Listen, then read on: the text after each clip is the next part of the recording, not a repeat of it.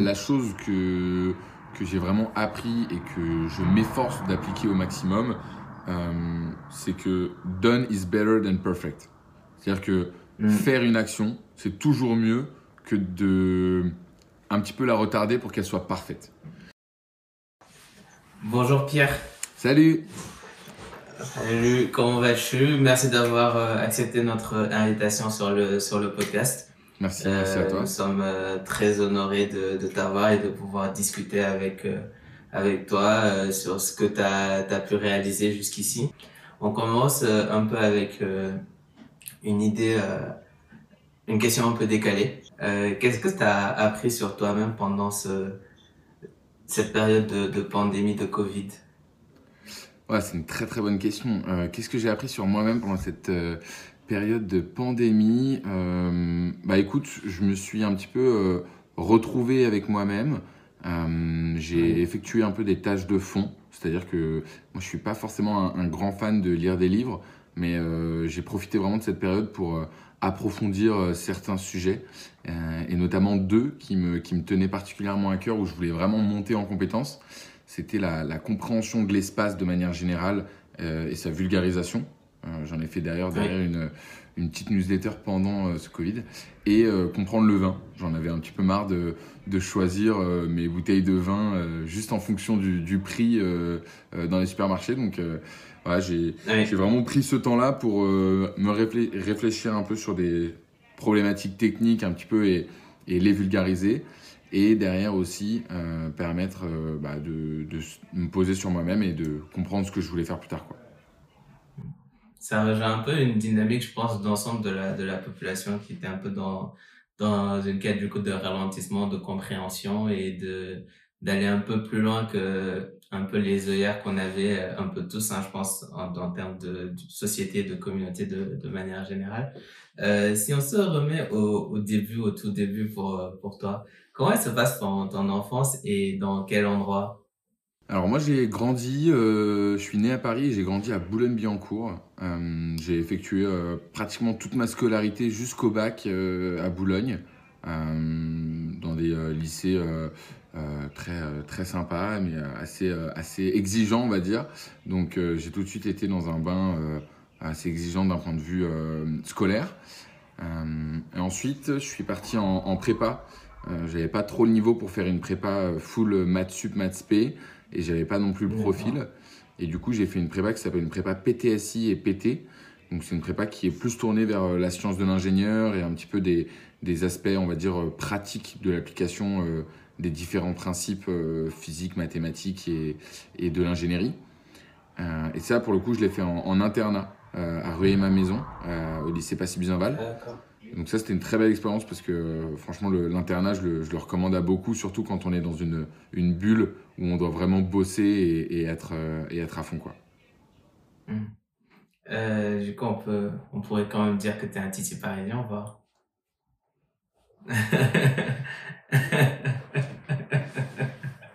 euh, oh, tu parles d'une expérience qui est, qui est, euh, quand on l'a fait, souvent, on est, on est content de l'avoir fait, mais on n'a pas trop envie de la, de la refaire, ce qui est la, la prépa dans son rythme, dans son, dans son intensité. Euh, tu parles de l'avoir fait en internet, qui est aussi le, le cas d'un bon nombre de, de personnes. Comment se passe cette, cette expérience de la, de la prépa? Est-ce que tu fais partie de ces, de ces personnes qui, qui voulaient avoir, qui justement, qui on tenait ce fameux discours de va en prépa, tu auras le temps de réfléchir à ce que tu veux faire?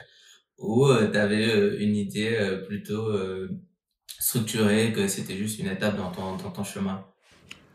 Non, c'était.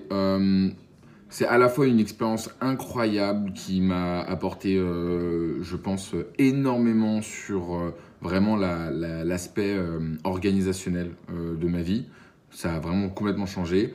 Après, sur le day-to-day, c'était compliqué à, à gérer. J'ai pas forcément passé les deux meilleures années de ma vie. En fait, c'est pour le coup, c'est vraiment reculer pour mieux sauter. C'est-à-dire que pendant deux ans, Ouais. tu es à fond dans la prépa, tu, tu, tu, tu prends des claques, tu as envie d'arrêter toutes les deux semaines, euh, mais si tu lâches pas, à la fin d'avoir l'école que tu souhaites, euh, d'être beaucoup plus organisé, d'être capable de gérer une charge de travail énorme, et ben en fait, tous les jours, tu te dis putain, mais heureusement que j'ai fait ma, ma prépa, ça m'a appris énormément de choses et je suis trop content de l'avoir fait. Donc là-dessus, après, à l'intérieur de la prépa, on, justement, c'est pour ça que c'est important d'être dans une bulle parce que il faut se rendre compte que c'est voilà, c'est un moment passager. Euh, c'est quand même un, système qui existe qu'en France, la prépa. Il y a très peu de pays qui, appliquent ce, système-là. Donc il faut se dire, voilà, on se met dans notre bulle. Euh, le moyen le plus simple pour, atteindre les plus grandes écoles euh, d'ingénieurs, c'est la prépa, mais c'est pas le seul. Donc si on n'a pas un profil prépa, on peut aussi aller à l'université et passer les concours et rentrer comme il faut dans les écoles. Mmh. C'est mon cas, je suis passé par la, par la fac et je le, le concours parallèle euh, par, voie universitaire. Tu parles d'avoir, euh, pour, pour fermer cette parenthèse de la prépa, d'avoir pris des, des claques. Euh, j'ai interviewé récemment Majdi, qui était, qui était en prépa à Louis le Grand. Il a dit que il a, il s'est pris des claques et il a très vite appris en prépa que quantité de travail ne voulait pas forcément quantité de résultats sur le moment et que ça prenait du temps. Est-ce que tu as, eu ce, aussi ce genre de, de réalisation quand on note, euh, quand on arrive au début, quand on se donne à fond et on a l'impression que ça ne paye pas Et comment on peut translater ça dans, dans la vie, la, la vraie? Ah, bah c'est, complètement vrai. C'est, ça qui est le plus dur en fait en prépa. C'est-à-dire qu'au lycée, on peut faire parfois un peu semblant de travailler et de, et de montrer aux professeurs qu'on a travaillé beaucoup, donc on mérite une bonne note. Euh, en prépa, c'est bête et méchant. C'est-à-dire que euh, si tu es efficace, tu peux travailler un cours pendant deux heures, tu arrives euh, à l'examen de la fin de semaine et tu as une très bonne note. Alors que moi, parfois, je travaillais 5-6 heures, euh, je me tuais au travail, sauf qu'en fait, au final, euh, on peut pas bachoter en prépa parce qu'il n'y a pas, on n'a jamais deux fois le même exercice, donc il faut comprendre les principes vraiment dans leur profondeur pour être capable de s'adapter à n'importe quelle situation. Et ça, on le retrouve énormément dans l'entrepreneuriat. Dans l'entrepreneuriat, il y a un petit peu un, un, on va dire, un, en fait, il faut pas tomber dans ce qu'on appelle la startup Hollywood. C'est-à-dire qu'on euh, peut mhm. avoir une startup où on va travailler beaucoup, faire plein de choses, faire plein d'articles, faire plein de télé, faire plein de podcasts euh, d'ailleurs. Euh, mais au final, derrière, sur le produit, sur la gestion de ses clients, on n'est pas ultra efficace.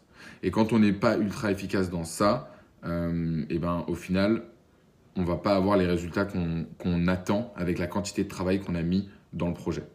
Et c'est en ça aussi que le Covid a été hyper important et hyper structurant, je pense, pour beaucoup à la fois de personnes qui sont en CDI, en start-up ou je ne sais quoi, parce qu'en fait, on a enlevé tous ces extras-là du quotidien et on a dit voilà, aujourd'hui, ton, ton travail, c'est ça. Si tu veux avancer dans ton travail, il faut faire telle tâche.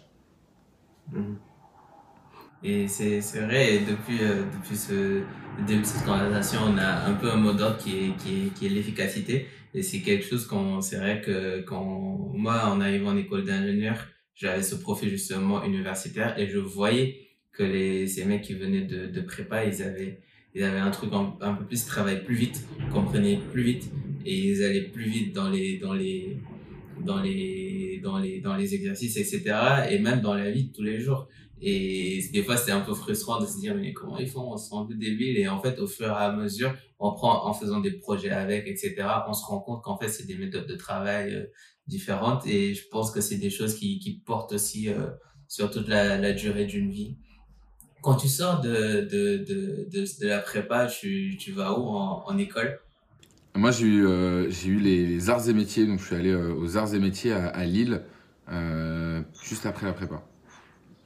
Et ça se passe comment de vivre pour la première fois hors de, de, France bah, ça se passe très bien euh, pour le coup parce que moi, j'étais déjà en internat donc j'avais un peu déjà j'étais un peu déjà parti de chez moi et là euh, je m'étais mis donc en colocation avec euh, euh un de mes très très bons amis euh, de, de prépa avec qui c'est très bien passé. Euh, D'ailleurs, je, je passe un coucou à Laric, on est ensemble. et, et voilà, ouais, non, très très bien. franchement, les arts et métiers, c'est une expérience incroyable je regrette pour rien au monde d'avoir choisi cette école. si c'était à refaire, je le ferais, mais mille fois. mille fois. Et tu as, as l'opportunité justement de, dans cette, dans cette expérience de pouvoir euh, aller euh, à Texas Tech, je pense. Euh, comment ça se, ça se passe justement? Bah, Là, tu fais un peu en itération, tu fais un peu l'île, c'est à côté, d'accord? Et là, tu traverses euh, l'Atlantique, tu te retrouves en plein cœur des, des, États-Unis, un peu route. comment se passe ton adaptation là-bas et cette expérience que tu as vécue? Euh, bah écoute, euh, mon adaptation là-bas, euh, moi j'y suis resté donc un an pour faire un Master of Science. Mon arrivée là-bas se passe très mal. C'est-à-dire que en fait, ah. ouais, je, je comprends que la part de social chez moi, la part de famille chez moi est une part très importante. Et donc en fait, moi je suis parti mmh. vraiment tout seul avec aucun Français dans une université avec 40 000 euh, étudiants. On était dans une petite ville au Texas qui s'appelait Lubbock. Il y avait 200 000 habitants. Sur les 200 000, il y en avait 40 000 qui étaient à l'université. Dans cette université, il y avait zéro ah français. Et en fait, euh, moi, j'avais aucune accroche. Donc, bon, il fallait, euh, il fallait, il faut, il faut se mettre dans le mood, mais vraiment s'adapter de A à Z dans un pays où moi, je parlais pas très très bien l'anglais. Euh, j'aimais bien faire du foot, j'aimais bien voir mes amis. Donc au début, le foot, mmh. euh, c'était un peu compliqué de trouver les, les endroits pour en faire. J'avais pas d'amis. Euh, donc l'adaptation se, se, fait un petit peu dans la douleur. Mais en même temps, c'est ça le, le but d'une expérience à l'étranger ou d'une expérience en dehors de, de mmh. chez soi. C'est de se dire, OK, donc là, on, on enlève tous les piliers qu'on a normalement dans notre vie normale et on regarde qu'est-ce qui nous manque et qu'est-ce qui nous fait vraiment plaisir de faire. Et demain, si je retourne euh, m'installer dans un autre pays, je saurai que dans un premier temps, il faut que je trouve des amis, un endroit pour faire du sport mhm. et que je sois serein financièrement. Si j'ai ces trois piliers-là, je sais que mon adaptation, elle sera euh, assez, euh, assez rapide. Et c'est hyper important de, de, de, comprendre en fait, et c'est là où on dit souvent, quand on va à l'étranger, on apprend plus sur soi-même que sur la culture dans laquelle on est. Et c'est hyper vrai. C'est-à-dire que on apprend à se connaître nous et à, à juger ce qu'on aime et ce qu'on n'aime pas. Donc premier semestre, ça a été très compliqué. Et après, deuxième semestre, mon niveau en anglais s'est amélioré, donc je me suis fait des, des, relations beaucoup plus facilement. Je me suis intégré un petit peu à leur mode de vie, parce que les Américains ont un mode de vie qui est complètement différent euh, de la France. On va pas boire un verre en fin de journée avec quelqu'un.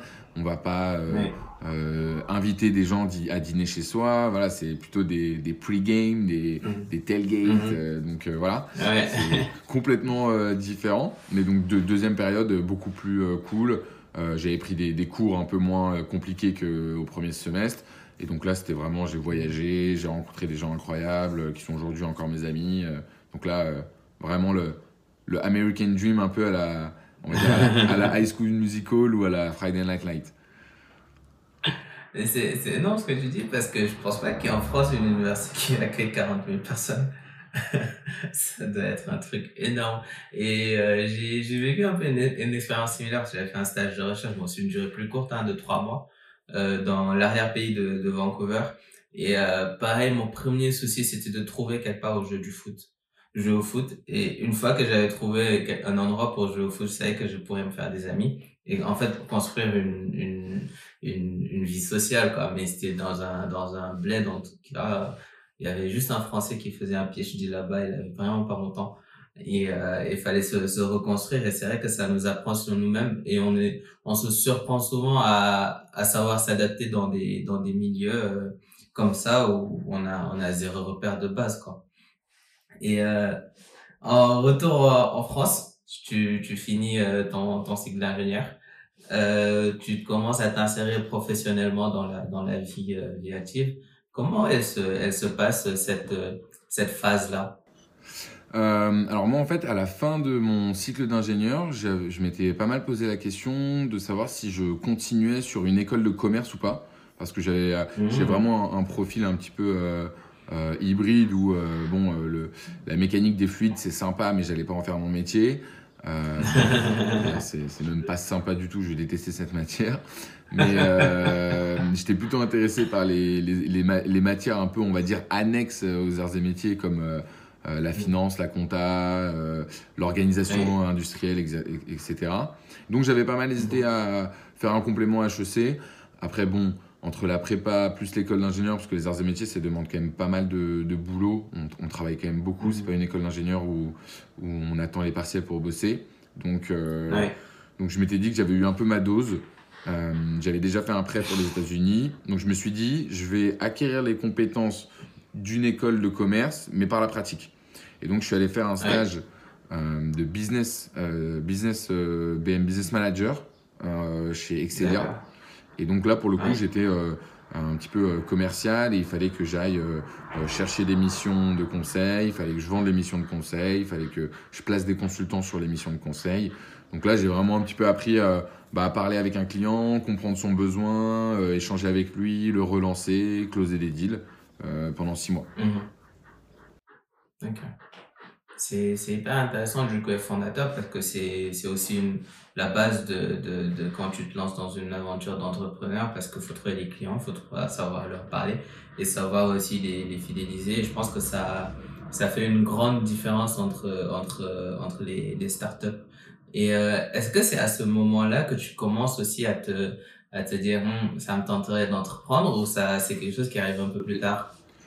Non, j'ai pas, euh, j'ai pas eu la fibre entrepreneuriale euh, dès le début. J'ai toujours aimé un petit peu euh, l'idée des projets et j'avais un petit peu des side projects à droite à gauche que je me disais que j'allais lancer plus tard.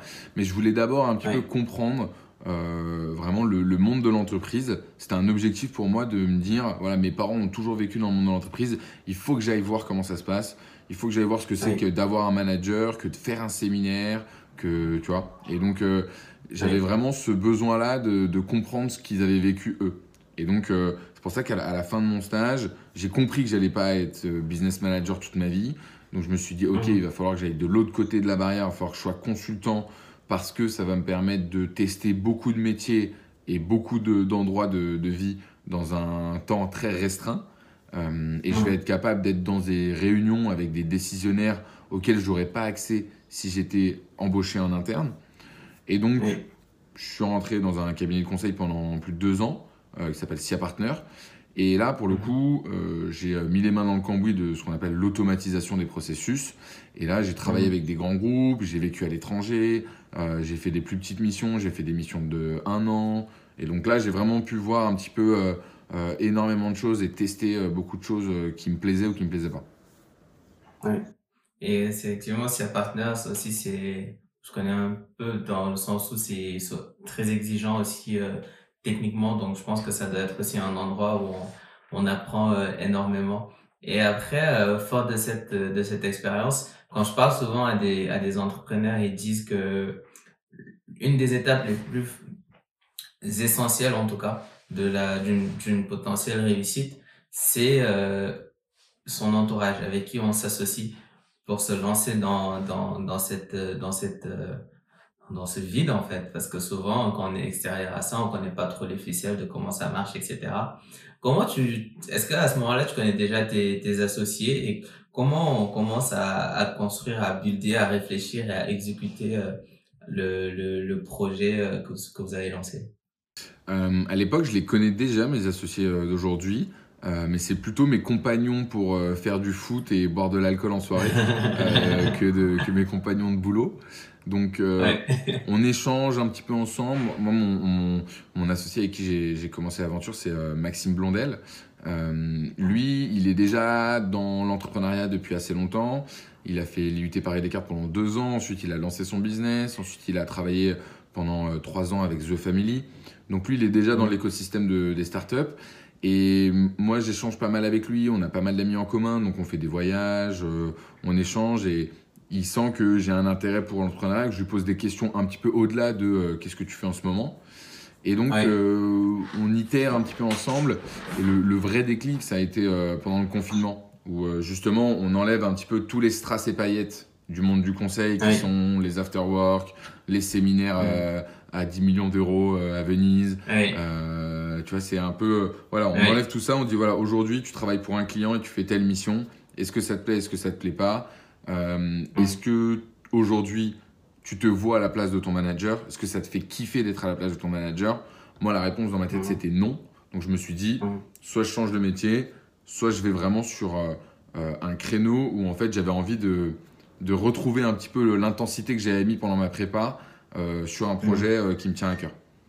Donc en fait, euh, si tu veux, d'un point de vue effort, tu as la prépa qui te puise ton âme d'un point de vue effort. Ensuite, tu as l'école l'école d'ingénieur, les arts, où pour le coup tu relâches bien, tu es un petit peu en roue libre et tu dis ok c'est bon, je, savoure ma victoire un peu de comme si tu avais gagné les Jeux Olympiques, quoi. Tu, tu savoures ta victoire. Après, tu as les États-Unis où là ça te remet un petit coup, mais bon, tu apprends sur toi-même, donc c'est pas le même type d'effort. Et euh, après, bon, j'avais euh, SIA Partner, c'était bien passé. J'avais mis un petit peu des coups de collier quand il fallait avec certains clients. Mais là, j'avais vraiment Mhm. envie de me dire, ok, c'est bon, là, je suis prêt. J'ai envie de faire de- des grosses journées. J'ai envie de, de rentrer dans le vif euh, du sujet, de mettre les mains dans le cambouis.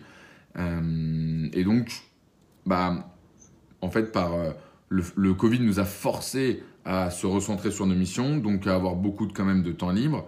Et donc moi, sur ce Mhm. temps libre-là, j'ai essayé de le rentabiliser, euh, bah, comme je t'ai dit, un petit peu en, en approfondissant des, des sujets, plus en continuant à me former sur tout ce qui est automatisation et no-code, qui sont vraiment les, Mhm. les deux pans euh, que j'ai compris plus tard, qui étaient euh, vraiment ma spécialité et ce que j'aimais faire.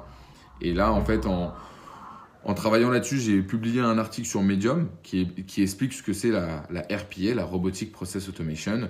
Et c'est là que Maxime m'a contacté. Il m'a dit mais en fait, moi j'ai un projet en ce moment sur la robotisation des processus. Euh, il faut qu'on s'appelle. Mhm.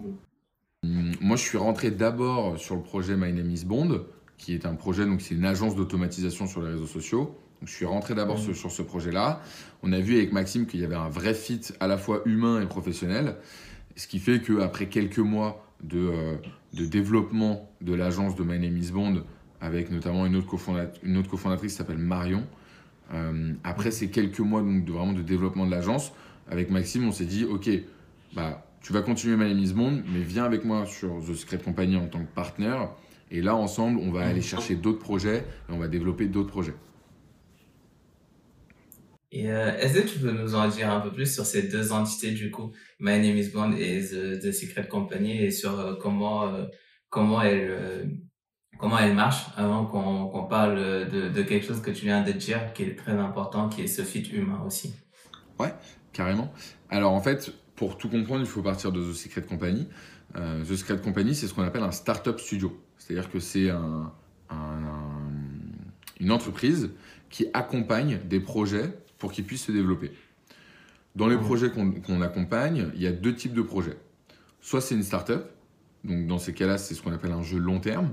Donc le but, c'est de Mhm. développer la startup pour qu'on puisse, pour qu'ensuite elle puisse être soit valorisée, soit revendue auprès d'une entreprise.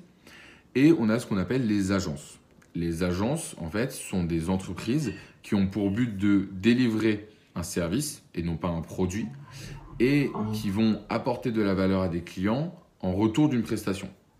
Globalement, c'est un petit peu faire ce que font des freelances, c'est-à-dire qu'ils vendent leur Mhm. temps pour une mission, mais de manière un petit peu plus scalable. C'est-à-dire qu'on va être capable de gérer plus de clients et on va être capable de faire grossir l'agence pour aller, euh, enfin pour euh, servir beaucoup plus de personnes. C'est très smart du coup comme, idée, je trouve, d'avoir ces, ces choses qu'on crée en fait un écosystème créatif qui, qui booste et qui permet aussi de se, de se diversifier, même si sans se perdre. hein. parce que je vois que vous avez quand même un cadre. Et, euh, et je trouvais ça euh, hyper, hyper smart de faire ces trucs, de, de créer cette, cet écosystème-là qui est en symbiose en fait, qui euh, l'un nourrit l'autre. Euh, tu, as, tu as dit quelque chose de très important, je pense, quand, et que je- j'entends aussi un peu souvent dans les discours d'entrepreneurs, d'avoir ce fit humain avec les gens avec qui on s'associe. Pourquoi c'est important ce, ce fit humain-là? Parce que quand même, on sait que c'est pas facile de- d'entreprendre. Il y a beaucoup de moments durs, il y a beaucoup de moments down. Comment euh, ce, ce fit humain-là sert à booster la capacité à être efficace et à être productif? Euh, déjà, je pense que ça dépend de chaque, personnalité. Il y a des personnalités qui sont très bonnes pour euh, entreprendre seules et des personnalités qui, ne savent pas entreprendre seules et qui ont besoin d'être avec une équipe. Après, dans le choix de l'équipe, ça dépend encore une fois de, de, de la personnalité, mais moi, personnellement, je, j'ai besoin de confiance. C'est-à-dire qu'en fait, Mhm. il faut se mettre en place une image simple. C'est est-ce que tu es capable de donner les codes de ta carte bleue à ton cofondateur? Si la réponse Ouais. c'est oui, c'est que c'est un bon cofondateur pour toi. Si la réponse c'est non, c'est qu'il y a sûrement un problème et qu'il y a sûrement une, une relation un petit peu de maître à élève. Et en fait, c'est Ouais. ça qu'il faut éviter dans l'entrepreneuriat, c'est qu'il ne faut pas qu'il y ait de bras de fer entre les cofondateurs. Les cofondateurs doivent avoir chacun leur périmètre d'action. Il ne faut pas qu'il y ait de concours entre eux. Et il faut qu'ils se disent, voilà, je suis j'ai mon périmètre d'action, je le fais. Si tu as besoin d'aide, je, je, peux être ton épaule, mais il faut qu'on avance mhm. ensemble dans la même direction. Et ça, c'est hyper important.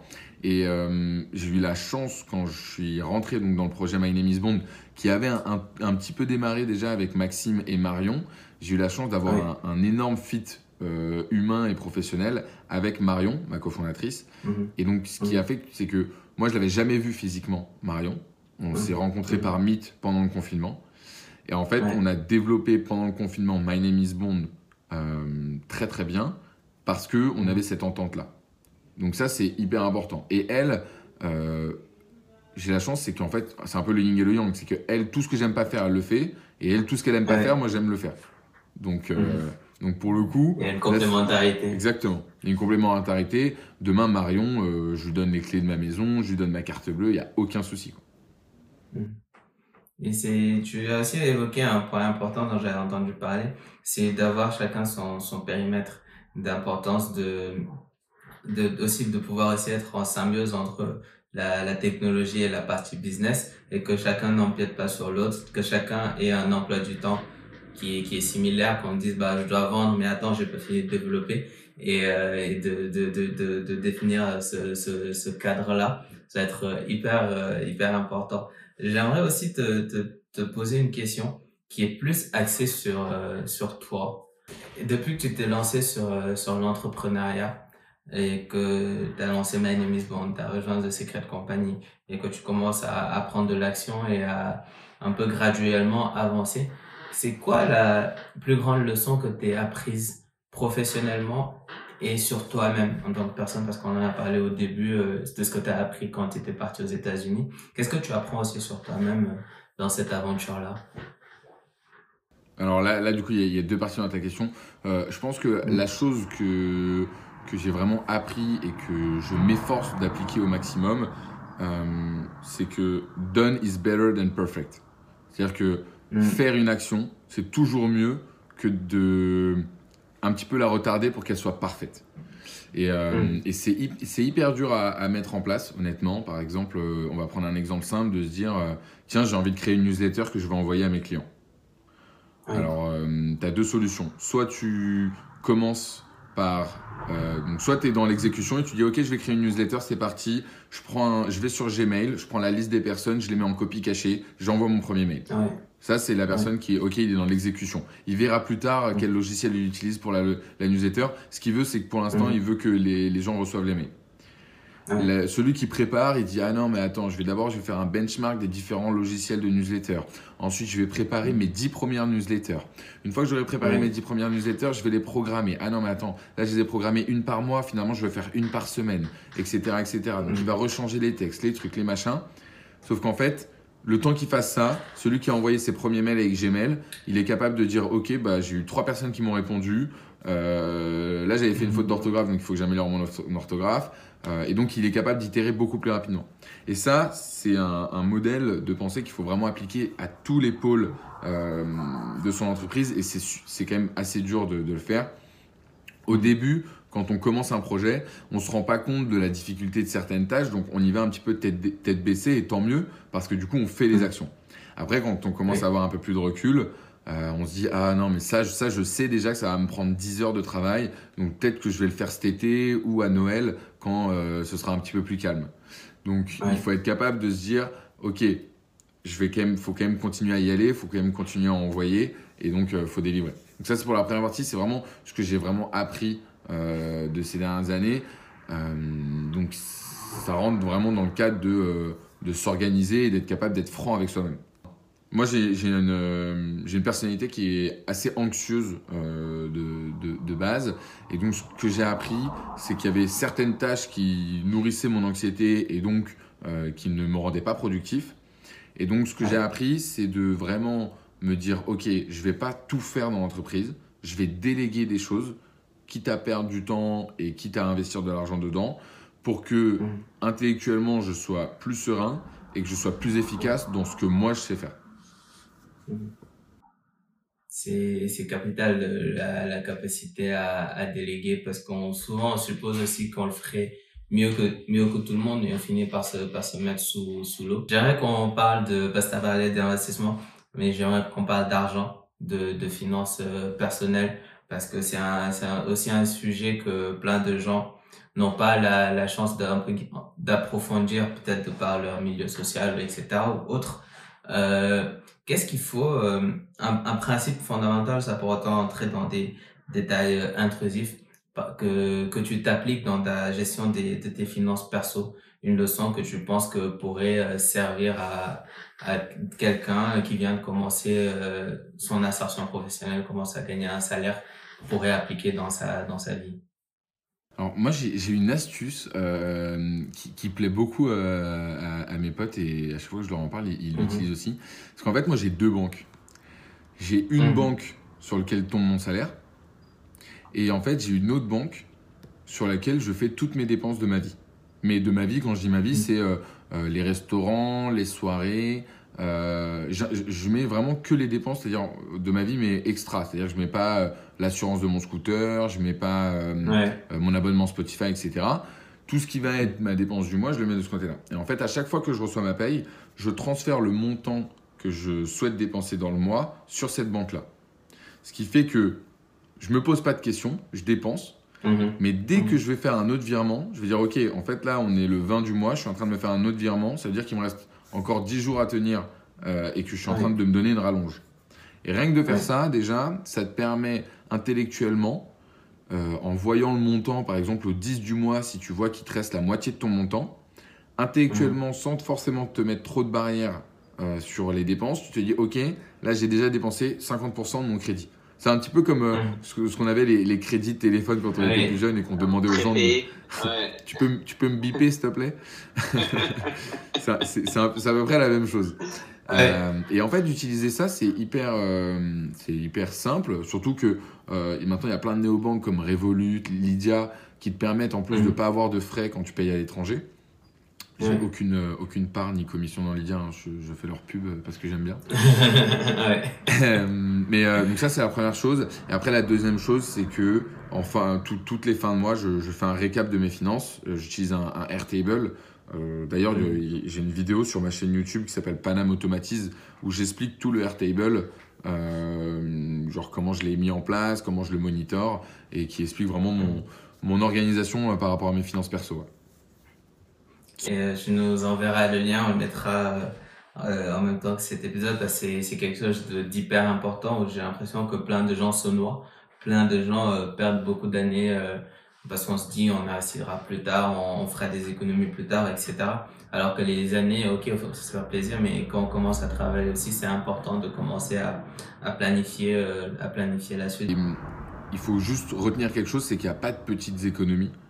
Et hum, si tu prends un exemple simple, c'est que, imaginons que tu investisses 50 euros dans un investissement mmh. avec un rendement de 3% annuel. Si tu investis 50, 50 euros par mois pendant 20 ans, Mm. Dans 20 ans, tu auras 2 millions d'euros. Énorme. Et un investissement à 3%, honnêtement, c'est pas compliqué à trouver. On arrive sur le dernier segment de, de cette discussion. C'est des petites questions euh, rapides. Euh, un peu, on a besoin de la première chose qui te monte à l'esprit. Euh, c'est qui la personne qui a eu le plus d'influence sur toi? Si je dirais Oussama Amar. Qui aurais-tu aimé rencontrer aujourd'hui? En sortant de chez toi Barack Obama. Et je lui dirais quoi? Je voudrais qu'il me raconte tous les petits secrets euh, qu'il y a de la Maison Blanche. Qu'est-ce que tu écoutes comme musique en ce moment? Drake, direct. Et Nekfeu. Oh. Drake et Nekfeu, c'est mes deux. Euh... Le Fennec. Euh, et la dernière euh, cinq personnes avec qui tu aurais aimé partager un, un dîner pour discuter, apprendre euh, un truc d'anthologie alors, j'aimerais bien discuter avec euh, bon Barack Obama, je l'ai déjà dit, mais j'aurais bien, je l'aurais bien mis. J'aurais bien aimé discuter avec avec Lewis Hamilton. Oh oui. Lewis Hamilton, Oprah Winfrey. J'ai le droit de mettre des morts un petit peu ou pas? Oui, carrément. Ok.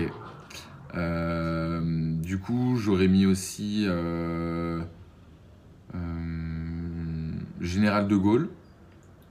Ouais. Et ensuite, je mettrais, je mettrais Drake. Et après, Ouais, je vais en mettre un, un petit, un petit moins connu. Ah non, si, je sais, bien sûr, évidemment, Jamel Debbouze pour mettre de l'ambiance.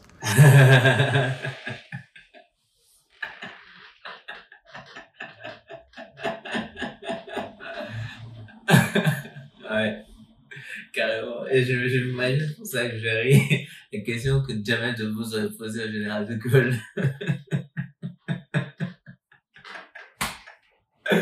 Ah, je suis mort.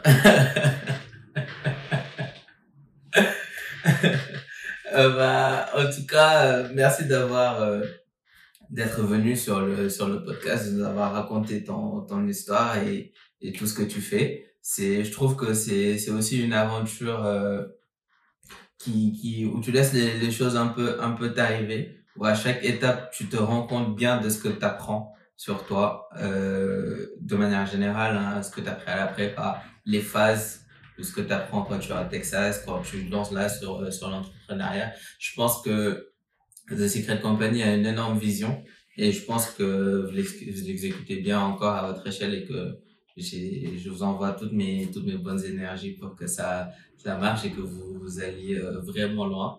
Je te remercie encore et je te laisse le, le mot de la fin. Non, bah écoute, mais déjà, merci beaucoup de m'avoir invité. Je passe un bon moment. Euh, le mot de la fin, euh, franchement, n'ayez pas euh, peur de l'entrepreneuriat. Euh, essayez-le. Moi, ce que je dis souvent, c'est essayez l'entrepreneuriat avec un side, side project dans un premier temps, si vous avez euh, peur et que vous voulez garder de l'assurance financière. Et une fois que vous voyez que le, le side project rattrape euh, votre, votre temps dans la vie de tous les jours, passez, passez le pas et, et allez-y à fond. Mm. Et le faire, c'est mieux d'attendre que ce soit parfait. Done is better than perfect.